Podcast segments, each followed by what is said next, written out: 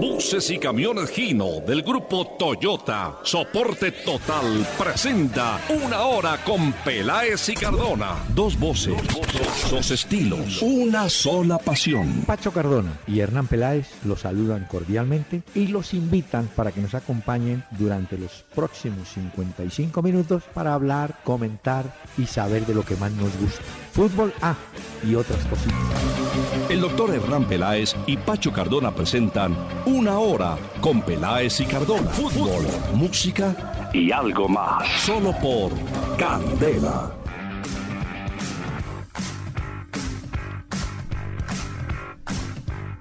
Muy buenas noches a los amables oyentes y seguidores de este programa en la 101.9 del FM Candela Estéreo para hablar, como dice la presentación, de fútbol que hubo en cantidades y hay todavía y por supuesto las novedades que arroja el fútbol en otras historias como la que vamos a contar de Miguel Ángel Borja. Pero Pachito, buenas noches, ¿cómo le va? Doctor Peláez, muy buenas noches, buenas noches a todos los oyentes que se conectan con nosotros. Saluda a los hinchas de Millonarios que hasta ahora le están haciendo fuerza a su equipo frente a Atlético Paranaense en la Copa Libertadores. ¿Ya comenzó el partido? Sí, sí, doctor Peláez, 15 minutos de la primera Oh. parte, 0 a 0. Eh, recordemos que Millonarios tiene que darle vuelta a un marcador 1 a 0, que fue el resultado en. Brasil. No es imposible, está jugando bien Millonarios, ya le voy a dar la formación, pero si quiere oímos un poquito del sonido cortesía de Fox Sports, que es el que tiene los derechos de la Copa Libertadores. Saque de banda. Núñez. Toque y maneja. Retomará Henry Rojas. El toque tarde del esférico le corresponde ahora. Bueno, Pacho, pero vamos con la formación a ver qué novedades nos ofrece hoy el técnico ruso. Sale con, bueno, tiene en este momento en la cancha a Viconis en la portería. Eh, los centrales son Franco y Cadavid. Sí. Eh, laterales Palacios y Machado. Tiene a Duque y a Henado como volantes de marca. Y más adelante a Núñez, Rojas Quiñones y Iron del Valle es el hombre que está en punta para Millonarios. Muy bien, con ese equipo Millonarios intentará, como dice usted, revertir ese marcador eh, en Brasil. Pero mire, eh, no me embolate, porque aquí traigo, trajo? escuche, a Pío A ver. Leiva.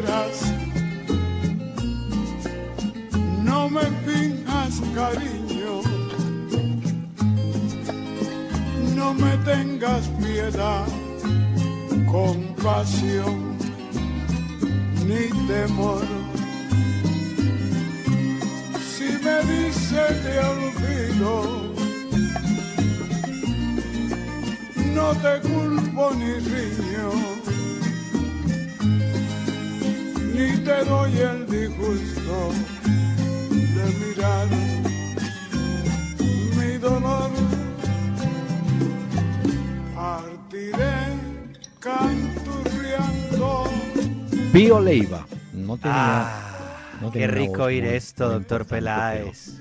Tiene una voz un poquito ronca, pero era un estilo muy particular de este cantante, Pío Leiva. Ya falleció Pacho, ¿no? Sí, sí. Murió en el año 2006. Eh, a Pío Leiva se le recuerda porque fue uno de los quizás más importantes soneros de esa vieja Sí. guardia de Cuba y leyenda también de Buenavista Social Club, ¿no? Así es, sí, señor. Bueno, don Pío Leiva. Ah, esto para tomarse un buen ron. Sí, pero si está doctor manejando, no lo haga. No, no, no, no, no, ni más faltaba. Cuando llegue a la casa y estacione, Ah, hoy me encontré. Ah, hombre, ahora que ¿A quién? Voy a contar un cuento de la vida real. De la vida real. Salí a caminar en un parque. Y Ah, y salió a caminar a un parque, a dar vuelticas. Sí, a dar vuelticas. Y cuando veo que llega un planchón de esos del tránsito, montan un carro que estaba mal estacionado y montan una moto mal estacionada. Me acerco muy amablemente, él me responde a un policía de tránsito. Le digo, oiga, y cuando salga el dueño de la moto, ¿qué papel encuentra? ¿Qué le dicen? Me dice, vea, él sale, no encuentra la moto, piensa dos cosas. ¿Me la robaron o se la llevó la policía?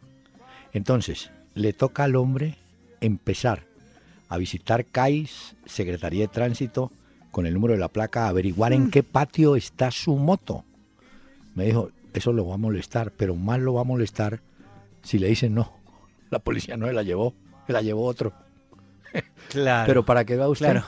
Le va a dar tranquilidad saber que Claro. Tránsito La levantó y no que se la robaron. Exactamente. Pero bueno, muy, muy sincero el hombre. Bueno, Ah, yo mire, pensé que usted le iba a decir al del tránsito, espere los cinco minuticos a ver si Eh. ellos salen. Ah, no, porque esos son, esos son tipos rapidísimos. Ah, Ese que claro, montó la moto, eso en segundos y ahí mismo arrancó. Eso es rápido que montan eso y hágale. Creo que también es que comisionan por eso, ¿no? Señor, no utilice esa palabra en estos días en Colombia. Comisión, ya. ya. sí. Mire, Ya sé por qué lo dice. tenemos oyentes, por supuesto, que han escrito.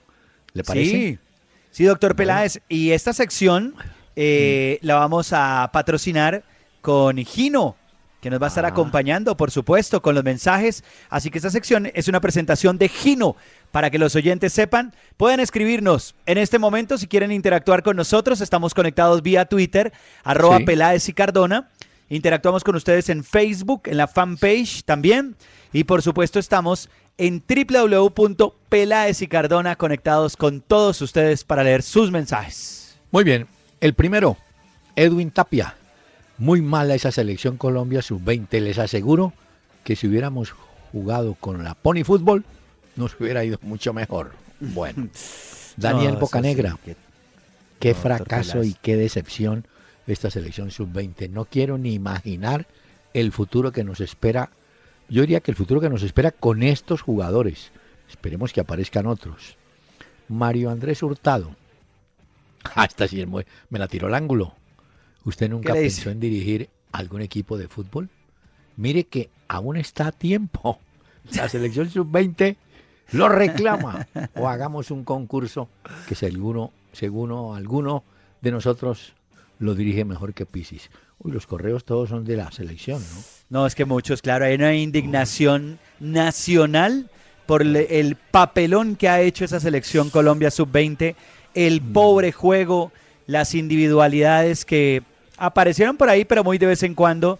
Y esto, doctor Peláez, muy mal ese rendimiento de esa selección Bueno. del Pisi Restrepo. Luis Eduardo cambia. ¿Usted supo que no hubo? ¿Usted vio el partido? Sí, ay, señor. Doctor Peláez, no hubo ni una sola opción importante para Colombia. Ni una. No, pero mire. No hubo ni una llegada, nada, nada, No, nada. Yo le digo, yo le pregunto. A ese muchacho Julián Quiñones le dieron todos los partidos. No hizo nada, nada de nada. Yo no sé cómo está jugando en México o no jugando, yo no sé, pero qué pesar. Ah, bueno, Demasiado pobre. pero vea que alguien saca provecho de alguna cosa. ¿Se acuerda que yo le había contado que ese muchacho Obregón iba a la Unión Magdalena cedido en préstamo por Santa Fe? No, Sí, señor.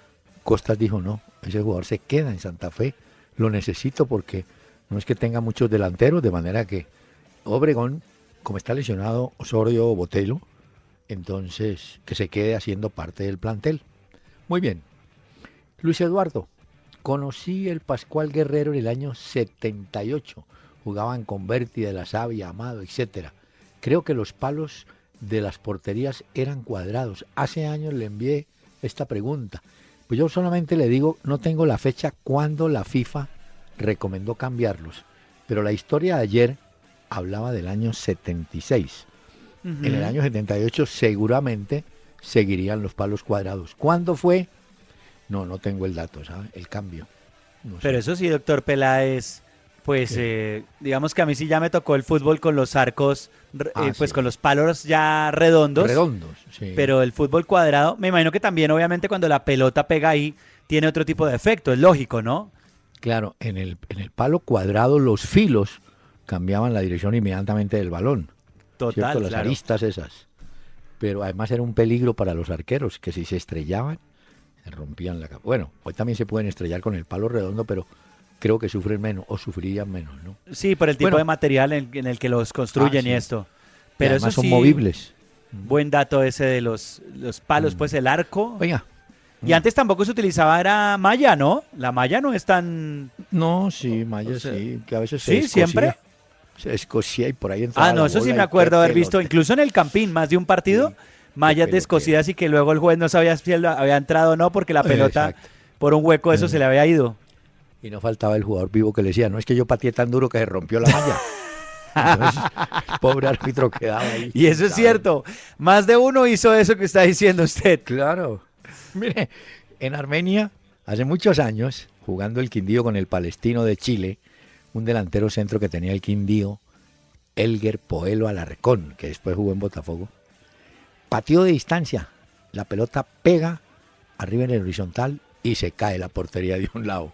Entonces, por supuesto, la leyenda dice, uy, qué cañonazo. que-". No, los palos ya estaban oxidados y, bueno, pero el hombre le pateó. Mire, En el Mundial de Estados Unidos 94, eh, me Sí. acuerdo que se cayó una portería, un arco. Ah, Fue como un tiro de media distancia o un tiro libre. Sí, pegó en el palo en el horizontal, tumbó la cancha, porque como claro, en Estados Unidos era un poco como sobreponer esos arcos en estadios que no estaban hechos para el fútbol en esa época Así es. incluso. y ya, ya pasó la costumbre de algunos goleadores que marcaban el gol y salían corriendo y se colgaban del horizontal. A algunos se le cayó y se acabó la, la fiesta. Mire, eh, esto es serio, de Juan Carlos Pérez.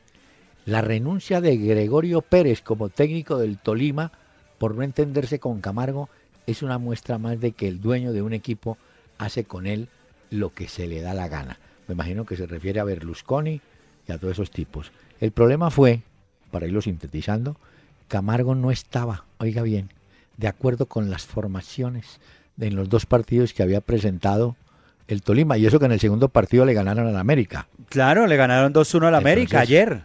señor Gregorio Pérez, que es un tipo serio, grande, de ética, dijo, no, este manoseo no, me voy, y se fue. Y creo que por la tarde ofreció una rueda de prensa. Es el técnico que ha durado de pronto menos, dos partidos. Tiempo récord. Pues Sí, sí, porque dos partidos. Es que eh, recordemos que Gamero sale del Tolima, Mm. va para el Junior. Entonces el Junior tiene que buscar, perdón, el Tolima tiene que buscar rápidamente quién se encargue del equipo. Llega, por supuesto, este técnico Gregorio Pérez, asume bueno. las riendas del equipo Eh, y en el segundo partido se va. O sea, es que No. también hay que decir que en la primera fecha el Tolima pierde contra Jagua- Jaguares en Montería, 1 a 0. unos- 1-0. Claro, pero es que ayer le ganó jugando bien incluso el Tolima al América, Sí, claro, 2 a así 1. es. Y entonces hoy armaron, hoy aparece pues eso que ya no hay, No. hoy no hay técnico a esta hora del Tolima.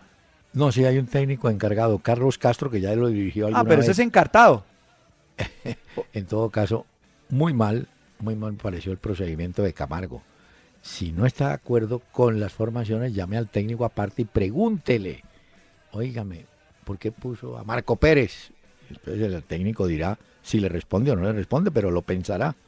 Pero Y si esa es la razón, doctor. Peláez, de la Esa es. renuncia de él, Esa es. pues me parece excelente que un técnico no se deje hacer la formación por el No, dueño no, de un club. bien. No se deja manosear. En eso sí estoy, estoy apoyando a don Gregorio Pérez, que es un hombre recorrido, un hombre serio, y muy mal Camargo, que es tan viejo como Gregorio Pérez. Eso no se hace, Mm. el Camargo. Bueno, Samuel Martínez. ¿Quién tiene la razón en el caso de Cristian Martínez Borja, el América o Río Negro? Yo entiendo que la DIMAYOR dijo que no había ningún problema, pero no sé si ya Mm. oficializaron ese concepto. ¿no? Es que eso sigue, Anoche- doctor Peláez. Eh, Sí, hoy anoche- mostraron contrato y daba vueltas y todo. Anoche el América, pensando en el futuro, no lo puso, no lo tuvo en planilla para evitarse hasta que no le resuelvan con claridad el asunto, ¿no? Sí, pero también lo que está alegando el Tolima, Sí. digamos, eh, perdón, el, eh, El Río Negro Águilas. Águilas, Río Negro. tiene, pues digamos que razón, porque el jugador, lo que pasa es que el contrato tenía vigencia con el club mexicano hasta el Sí. 31 de diciembre. Ya. Ese es el gran problema. Y entonces, claro, como no había nuevo contrato, como eso estaba medio en el aire, es lo que dice Río Negro, que dice, eso no lo habían reportado ni nada de esto y es ilegal lo que ha sucedido. Ahora tiene que entrar, pues obviamente, a investigar lo que ha pasado Sí. y a mirar qué, cómo es la situación Ahora, de esto. La primera pregunta es al equipo mexicano. Si se le venció el contrato al señor el 31 de diciembre, ¿ustedes lo renovaron automática y unilateralmente? Y depende de la respuesta, el jugador queda libre o no queda libre. Pero bueno, eso lo resolverán los abogados. Juan Camilo Gómez, Más plata para los abogados. pedazos de locutores anoche. Vi el primer tiempo entre Tolima y América. Vi muy bien al Tolima, presión arriba, bien parados en la cancha y el América sí como regular. Dos preguntas. El técnico del Tolima, no, la pregunta es tarde. El técnico del Tolima, ¿quién era? Era- Gregorio Pérez, ya no. Ya no. Y la otra, ¿cuáles son los refuerzos de ambos? Porque no le vi nada al América. Bueno, el América podrá mejorar en el ataque con la llegada de Juan Camilo Hernández, el único jugador que se salva de esa catástrofe en Ecuador de la sub-20. Es el único. Ese le puede dar una mano. Ese Lucumí juega bien, ¿sabe? Sí, es bueno. Sí, sí, bueno. Y Libardo Chávez, el pecoso de la sub-20, ese tipo de técnico es que necesita Colombia, trabajador, con metas y métodos claros. Ejemplos, el Cali con puros pelados salió campeón. Bueno. Y el último correo es el de don Diego Arturo Beltrán, escuchándolos de camino a casa con un poco de frío. Estoy en Seattle. Un gran Ah, abrazo. vea. Vea, muchas Desde gracias. Seattle. Creo que está nevando por allá. Eso dice el señor. Este mensaje, ¿sí le parece?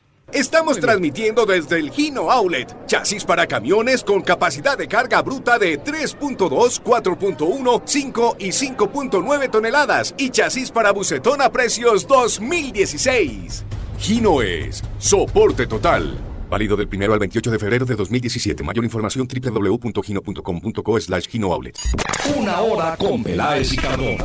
Por Candela 101.9. Fútbol, música y algo más. Bueno, le prometí en el comienzo la historia del caso de Miguel Ángel Borja, que dijo correcto. en Medellín, tengo lista la maleta y la familia. El caso es este, valor de la transferencia, apunte, Aquí 11. tengo la libreta. 11 millones de dólares.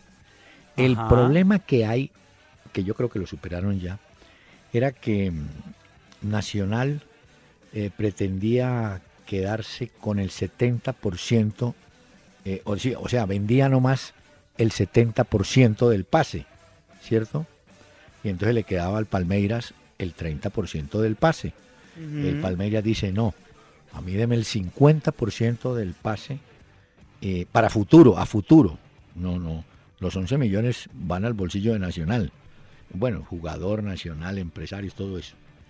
Eh, puede ser la venta en valores la más grande en este momento en mucho rato en Colombia, ¿no? Yo creo que La sí, doctor Borja. Peláez. Señor.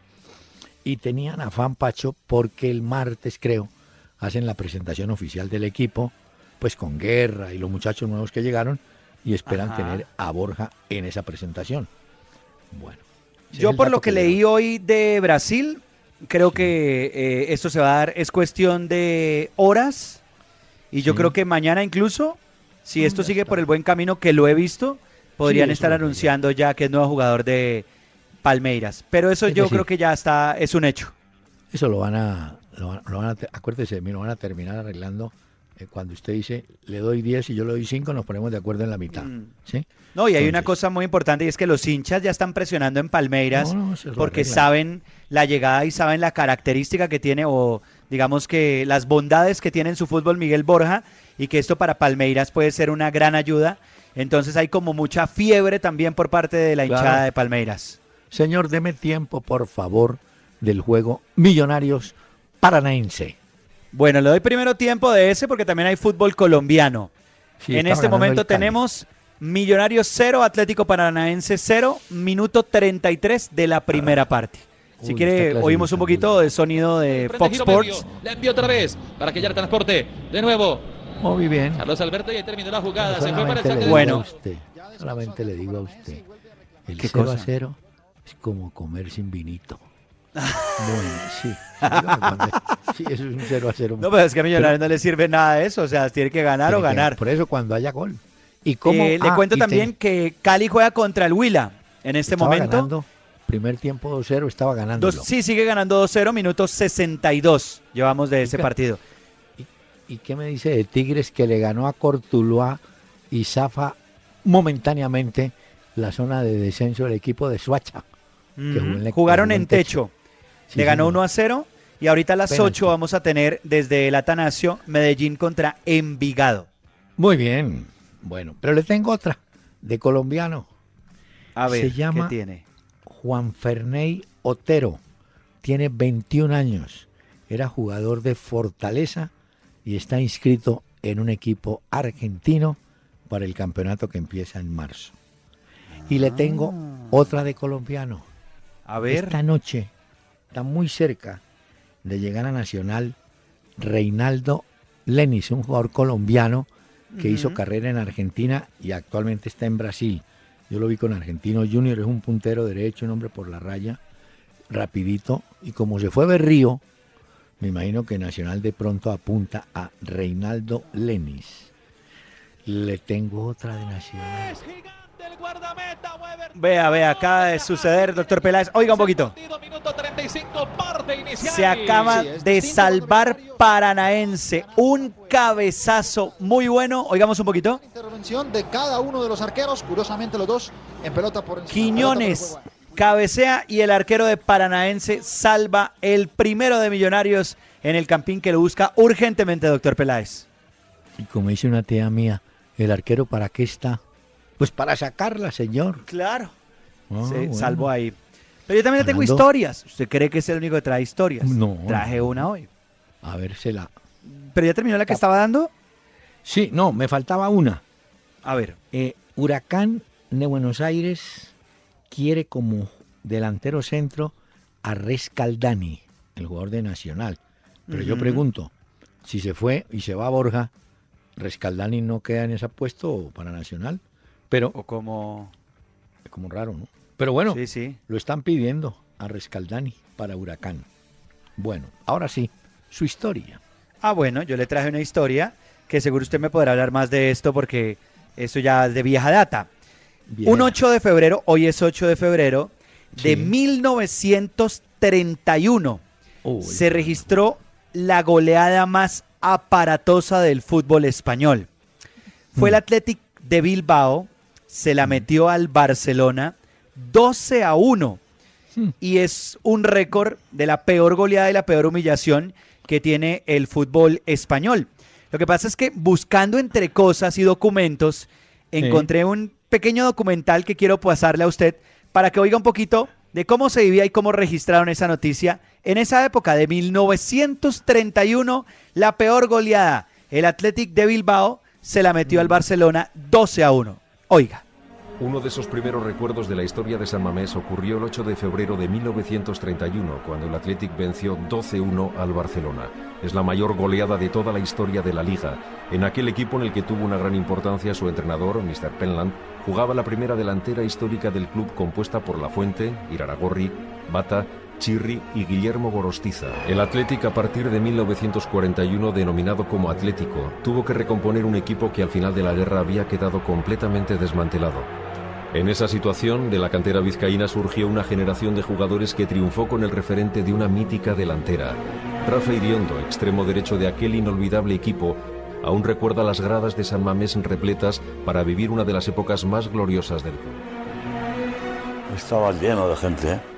Habrá sido la delantera que más goles ha metido en la época nuestra, claro. Compartió equipo con todos ellos José Luis Bilbao, jugador del Athletic durante ocho temporadas. Iriondo era muy buen extremo, rápido. 1931, doctor Bueno, Peláez. Un muy bien, 8 de febrero, Athletic de. Bilbao en San Mamés, 12 a 1, la peor goleada del fútbol español, se la metió al Barcelona. Muy bien. Le estaba eh, debiendo un dato. El colombiano Juan Ferney Otero ha firmado con Estudiantes de La Plata, jugador que era de Fortaleza. Y le tengo otro dato. A ver. Hoy sí viene, no, hoy sí viene. ¿Cómo le parece que en la Copa Libertadores que comenzó en el año 60, solamente ha habido un técnico europeo campeón? Se llamaba, o se llama, todavía no estoy seguro. Ese sí lo voy a Mirko- apuntar. Mirko Josic, con Ajá. Mirko con K. Mirko Josic. Ese señor fue campeón mundial juvenil, que sería la sub-20, en Chile con la selección de Yugoslavia. Y después de que ganó, regresó a su tierra, pero volvió a Sudamérica y lo contrató Colo Colo.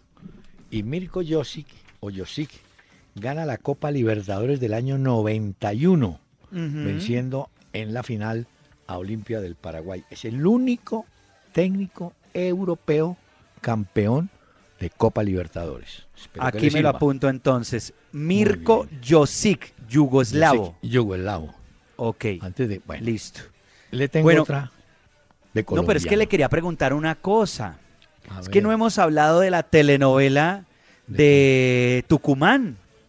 Ah, sí. No hemos hablado de lo que pasó ayer en la Copa Libertadores frente al Nacional de Ecuador. ¿Usted conoce bien la historia o hacemos un recuento para que los oyentes No, vamos eh, se sitúen? El equipo tucumano tenía que llegar a Quito. Tenían un vuelo programado para llegar con tiempo, ¿no es cierto? Sí, ese es un No equipo cuál- argentino. Sí, sí. Ellos ¿no? llegaban- Atlético Tucumán. Ellos llegaban a Guayaquil y Y de seguían. Guayaquil tenían que Subían. llegar a Quito. Subían a Quito. Muy bien. Exacto. El vuelo de Argentina a Guayaquil, perfecto, sin problema, sobre el itinerario. Muy y van a llegar sobre el tiempo por el tema de la altura en Quito. Entonces, hay dos, dos cosas. O usted llega con mucho tiempo cuando hay altura, por ejemplo en Bogotá, los equipos llegan con mucho tiempo o casi sobre el tiempo para los partidos. Eso pasa Pero luego, también en señor. La Paz. En La Sí, Paz también claro. hacen los equipos eso. Bueno, pero luego, al tomar el vuelo Guayaquil-Quito, hay como unas tres horas de retraso y ahí se empiezan a dañar los planes de Atlético Tucumán. Entonces, ¿qué pasa? Tienen que llegar rápido, tarde, entonces empiezan a llamar a decir que ellos van a llegar tarde y que se les va a complicar cumplir la hora. Entonces, claro, empiezan en, en el Nacional de Quito como, bueno, ¿y esta gente a qué hora va a llegar o cómo va a hacer esto si esto es un partido de Copa Libertadores? Logran llegar después de mucho tiempo. Hay videos que muestran cuando el avión pues está ya en Quito y en un bus sacan rápido a ese equipo para llegar al, al Atahualpa. estadio y cumplir. Pero hay un tema, y es que usted puede llegar, o sea, digamos que la norma dice que si usted eh, llega a 45 minutos, pues digamos que tiene ese plazo, pero si no, pues obviamente hay que aplicar el reglamento como tal. El equipo llega, pero llega sin los uniformes. Entonces, le tienen que pedir, le, le dicen primero a el Nacional, le dicen, ¿ustedes por qué no nos prestan el tercer uniforme? Y ellos dicen, no, pero ¿cómo van a jugar con nuestro uniforme? Entonces se consiguen el de la sub-20 porque se está jugando allá el sudamericano sub-20. La selección argentina les presta la camiseta, juegan con el uniforme y guayos pros- prestados Mm. y le ganan con Bueno. 1 a 0 el partido y eliminan a el Nacional de la Copa. Libertadores. Hoy es un tierrero eso de investigación. Póngale cuidado, es el rival de Junior en la siguiente Claro, fase. claro, claro. Bueno, pero le, le voy a contar. Apunte. En el Mundial del 78 en Argentina, en Mar del Plata, la selección francesa tuvo también un percance similar. Se le perdieron los uniformes, las tulas. Entonces, un equipo de Mar del Plata llamado Kimberley le prestó el uniforme a la selección francesa que jugó con una camiseta blanca de rayas verdes al estilo de Nacional. Lo prestó Kimberley porque no había otra forma y era campeonato mundial de FIFA. Ok. Y alguna vez yo acompañé a Junior a una Copa Libertadores a Buenos Aires. eh, jugaron en River y no me acuerdo si en Rosario. Pero bueno, llegaron a la cancha de River. El uniforme de, de Junior, y era un partido nocturno, como era de rayas rojas con blanca y pantaloneta oscura azul, se confundía con el uniforme Ay, de River. No, no, no. Entonces, ¿sabe qué hizo River? Le prestó una camiseta color lila, color fiorentina. Y con esa camiseta los golearon, pero, pero jugaron. Y recuerdo mucho que nos, re- pues nos regresamos con ellos porque imagina salir del Monumental. Primero no había pues así una cantidad de público exagerada. Salí, es que creo que le metieron cinco una goleada al Junior.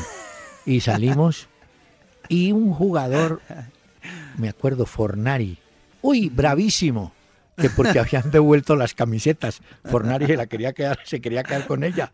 Dijeron, no señor, son de River, ¿cómo me la va a llevar? Claro, si son que- prestadas. Prestadas.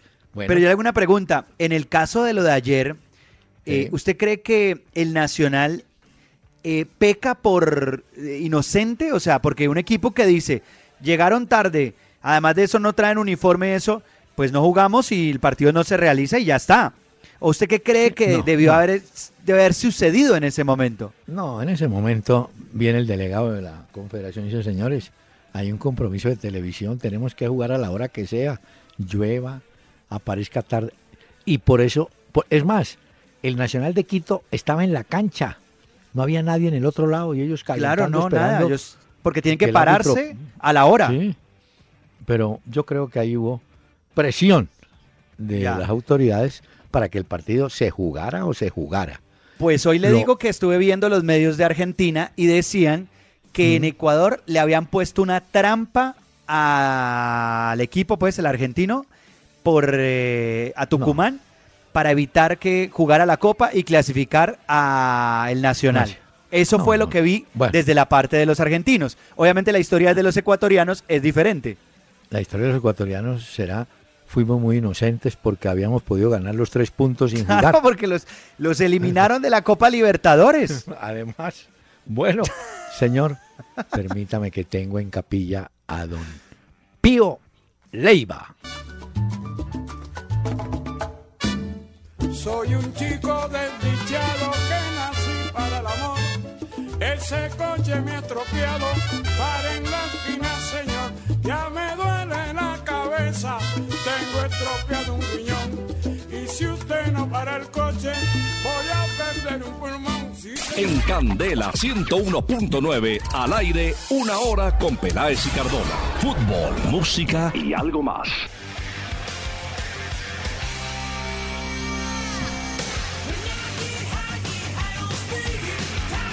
Ya son las 7:33 de la noche y Sí. esta, pues hoy en este miércoles he traído a Motley Crue como mi banda invitada. Es una banda de hard rock y de glam metal.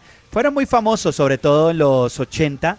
Esta es la banda de Nicky Six y Tommy Lee, ellos fueron los fundadores, pero luego se unió a ellos el guitarrista Mick Mars y Vince Neil. Los traigo hoy porque Vince Neil, que es el cantante, hoy está cumpliendo años. Y estos son Motley Crue.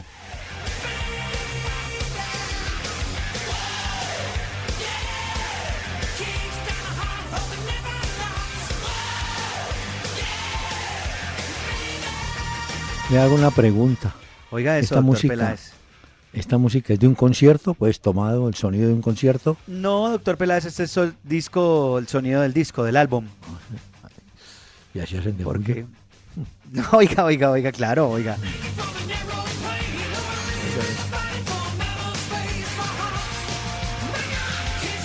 Eso, pa- para Ahorita le bailar. pongo otras de Motley Crue. No, pero espere, para bailar eso que está sonando, me imagino que tiene Sí. que tener usted la caballera larga para poder agitar eso y saltar y, y brincar, sí, porque un tuzo no le queda Ah, no, bien pues. No, pero Miren. también lo puede hacer sin ningún problema. Feliz Señor. cumpleaños para Vince Neil, que hoy está cumpliendo, pues, está de celebración. Terminó, terminó primer tiempo, ¿no? Millonarios Sí, señor. Paranaense. Sí, con una oportunidad clara que la registramos acá, que fue el cabezazo de Quiñones, 0 a 0. Bueno, y terminó primer tiempo en Santiago. Por Copa Libertadores gana Colo Colo a Botafogo de Brasil 1 a 0. Autogol de Emerson Silva, gana Colo Colo. Esa llave está Mm. bastante apretada. ¿Oyó? Y Cali sigue ganando en el minuto 77, eh, Ujú. 2 a 0 al Huila. Bueno, señor, le tengo otra historia. Usted sabe que eh, Carlos Tevez es compañero de Giovanni Moreno, ¿no? Mm, el hoy jugaron. ¿no? Hoy Mal. jugaron y, y los eliminaron. No, Hoy no, lo no. sacaron. Era el debut de Tevez en el fútbol de China con su equipo con el Shanghai Shenhua. Perdieron Sí. 2 a 0 con el Brisbane eh, Roar de Australia. Australia. Los eliminaron de la Champions League asiática. Jugaron los dos. eh, Guarín no estuvo, no jugó. Giovanni Moreno sí, es el capitán. Y Tevez debutó y los eliminaron. Lo peor de todo es que el equipo de Australia los troleó, como dicen en internet. Escribió un tuit diciendo, ¿quién es Carlos Tevez? Les acabamos de demostrar que somos mejores y con buen fútbol. o sea que se burló Bueno, de Carlos Tevez en internet. Usted un día me dijo, no, eso no es así. ¿Qué cosa? Pero es así. ¿Con ¿Qué? quién cree usted que debe hablar Bausa cuando va a conformar la convocatoria para la selección argentina? Con Messi y Macherano. Con ellos dos, en foto muy bonita publicada hoy en Cataluña, conversando así. ¿no? Eh, ¿Cómo sí. estás? No, bien, ¿qué tal? Pero la noticia es que Mascherano se va de tres semanas de incapacidad. Sí. Entonces, la ¿Se acuerda que le conté ayer que salió cojeando del partido, de la semifinal de la Copa del Rey? Que ya a Sí. propósito tienen su rival de la final. Eh, de la ah, sí. Ah, el Alavés. A la vez ganó 1 por 0 al Celta. La primera vez que llega a la final de la Copa del Rey. El gol fue de, de Edgar Méndez, del Alavés. Daniel Torres no jugó. No jugó. Eh, Usted supo que el Barcelona pidió jugar la final de la Copa del Rey en el Santiago Bernabéu en Madrid, ¿no? Sí.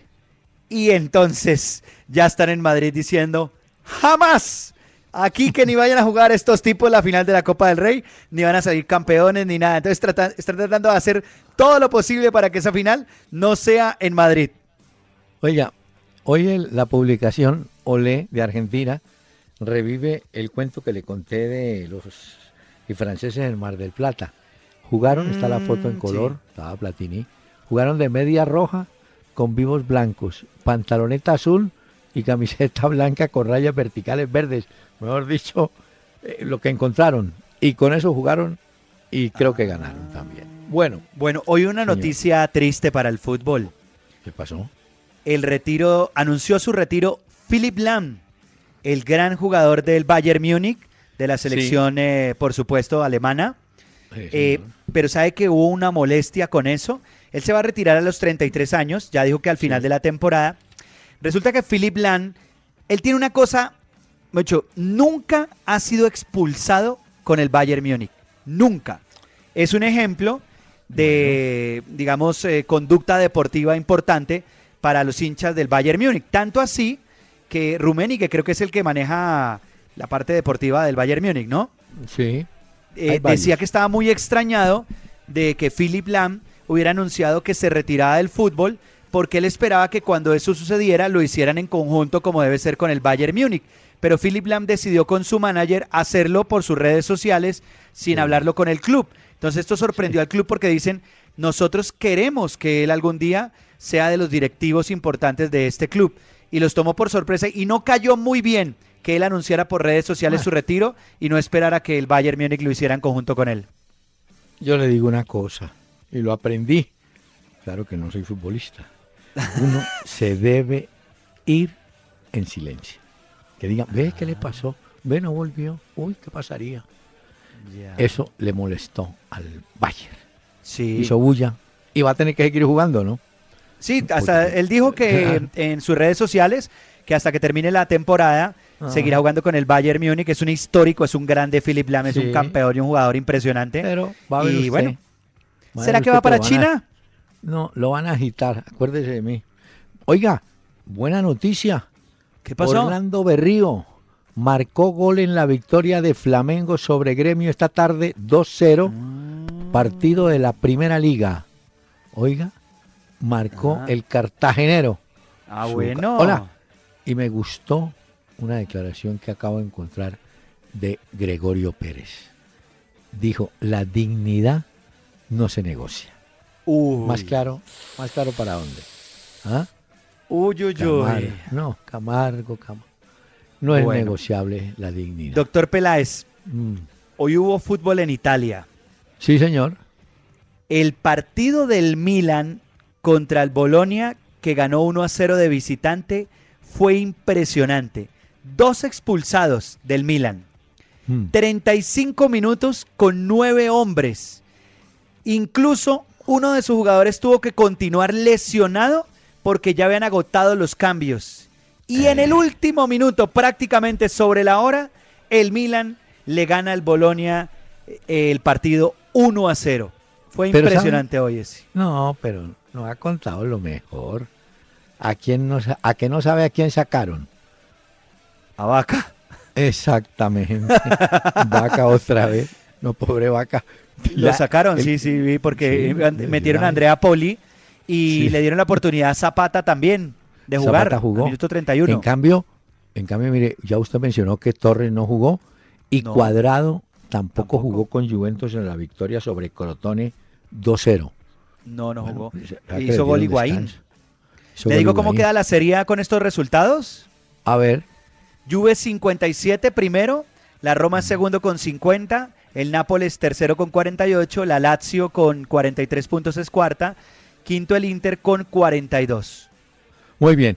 Hombre, en la, más reciente edición del gráfico, la de enero, hay una entrevista al arquero Armani.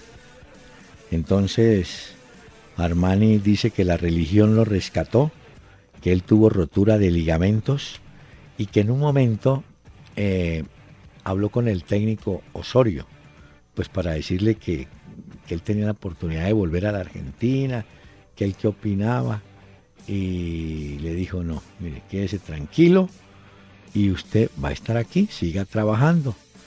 Y bueno, y a raíz de eso, hoy Armani, es más, no sabía yo, piensa él en Europa también, venirse algún día Claro. para Europa, y muy agradecido con la oportunidad que le dio Nacional, recordando que él llega cuando Pesuti era el arquero titular. Ah, y le tengo de Jonathan Gómez. ¿Qué pasó al fin ¿De con la historia de River? Claro, entonces, eh, oiga lo que dicen textualmente. Jonathan Gómez es jugador de Santa Fe y hay una intención, o in- No, dicen que Santa no. Fe lo ofreció a River. Eh, usted me ha dicho, me quitó la palabra. Se lo ofrecieron a River.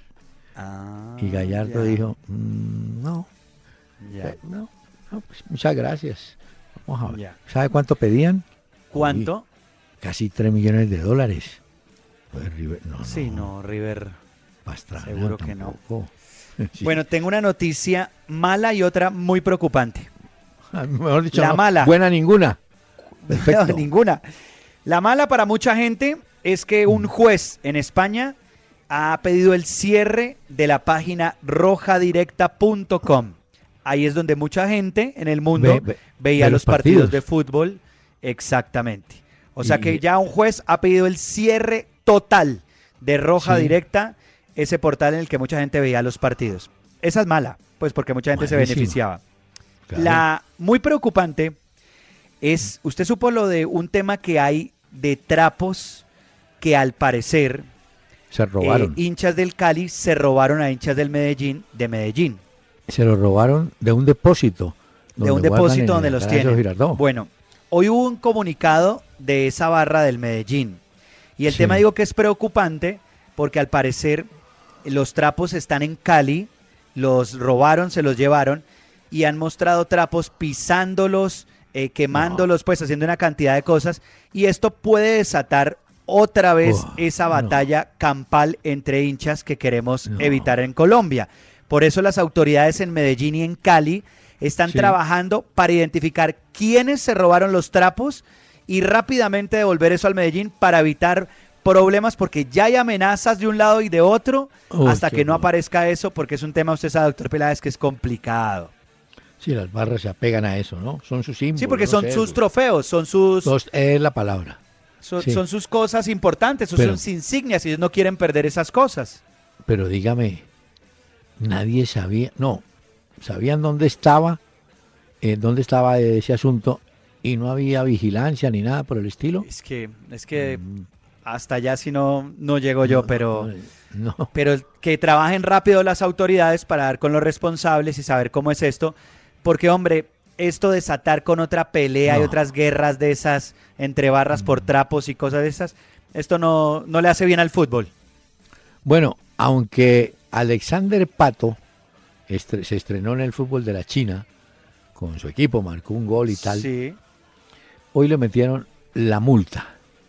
A él eh, problemas de impuestos, ¿no? No declaró, creo que fue en España, problemas en España. Alexander Pato.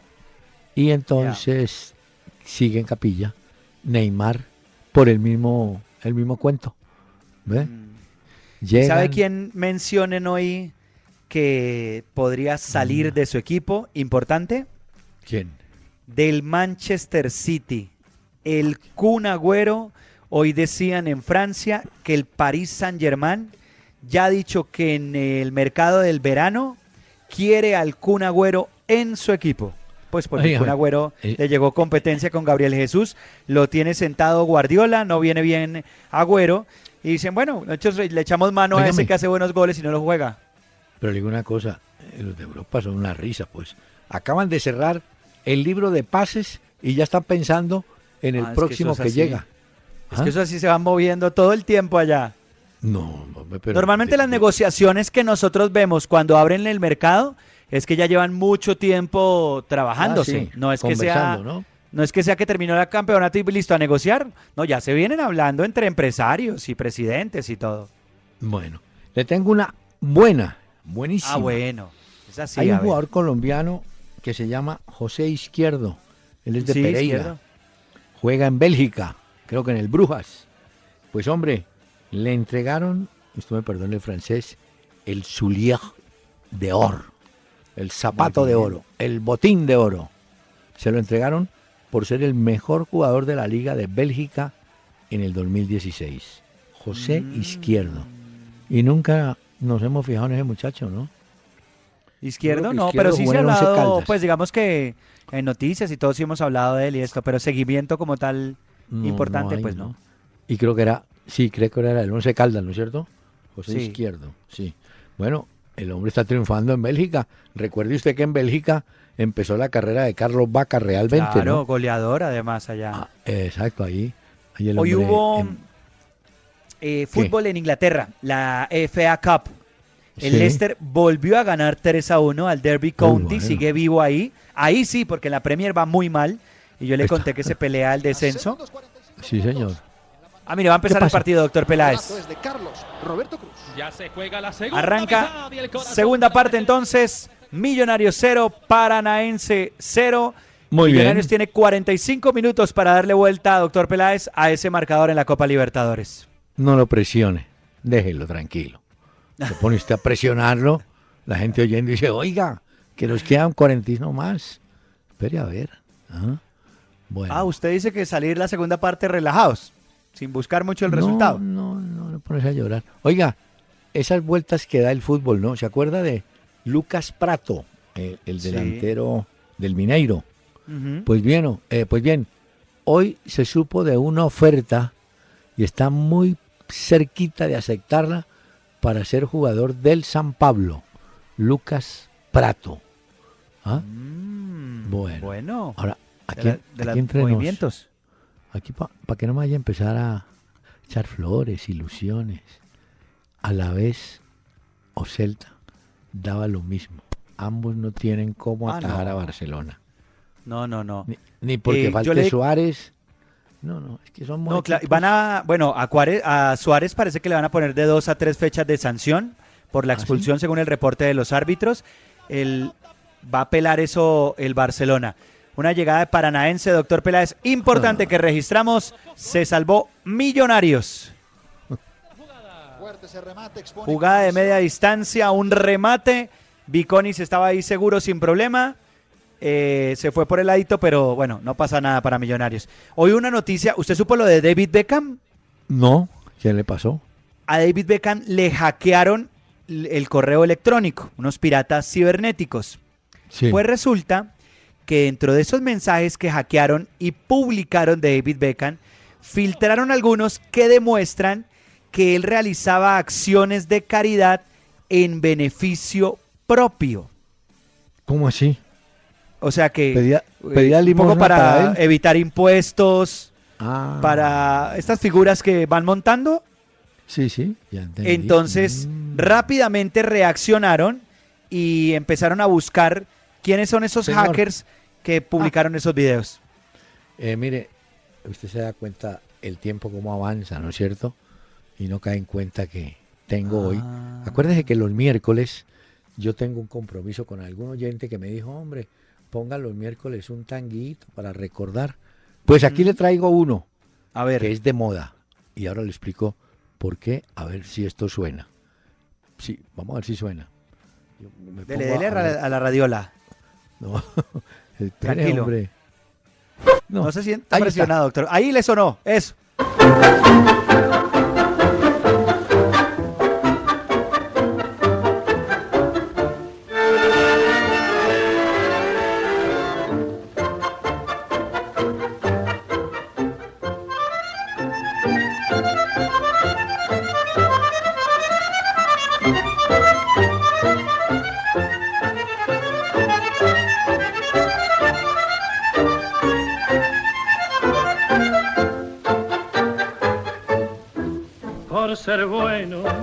Pusiste a la miseria, me dejaste en las palmeras, me fanaste hasta el color.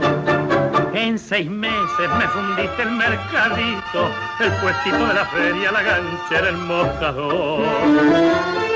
Zorra, me robaste hasta el amor. Usted sabe que chorra Mm. en el en el lunfardo es ladrona, ¿cierto? La chorra. ¿Usted cree que aquí en Colombia tenemos chorros y chorras? Su risa lo dice todo. Señor, Ay, ay, ay, una pequeña pausa, por favor, y ya seguimos. Esta es de Motley Crue también. Se llama Home Sweet Home.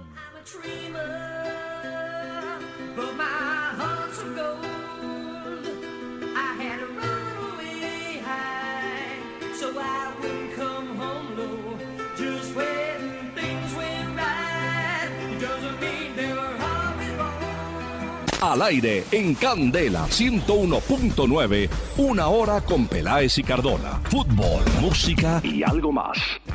Bueno, le quiero contar que el Cali goleó al Atlético Huila 4 a 0, dos Uy. goles de Zambuesa, uno de pena máxima de Duque y un autogol de Lozano.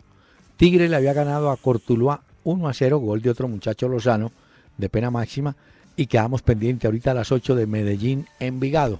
¿Cómo va Millonario, señor?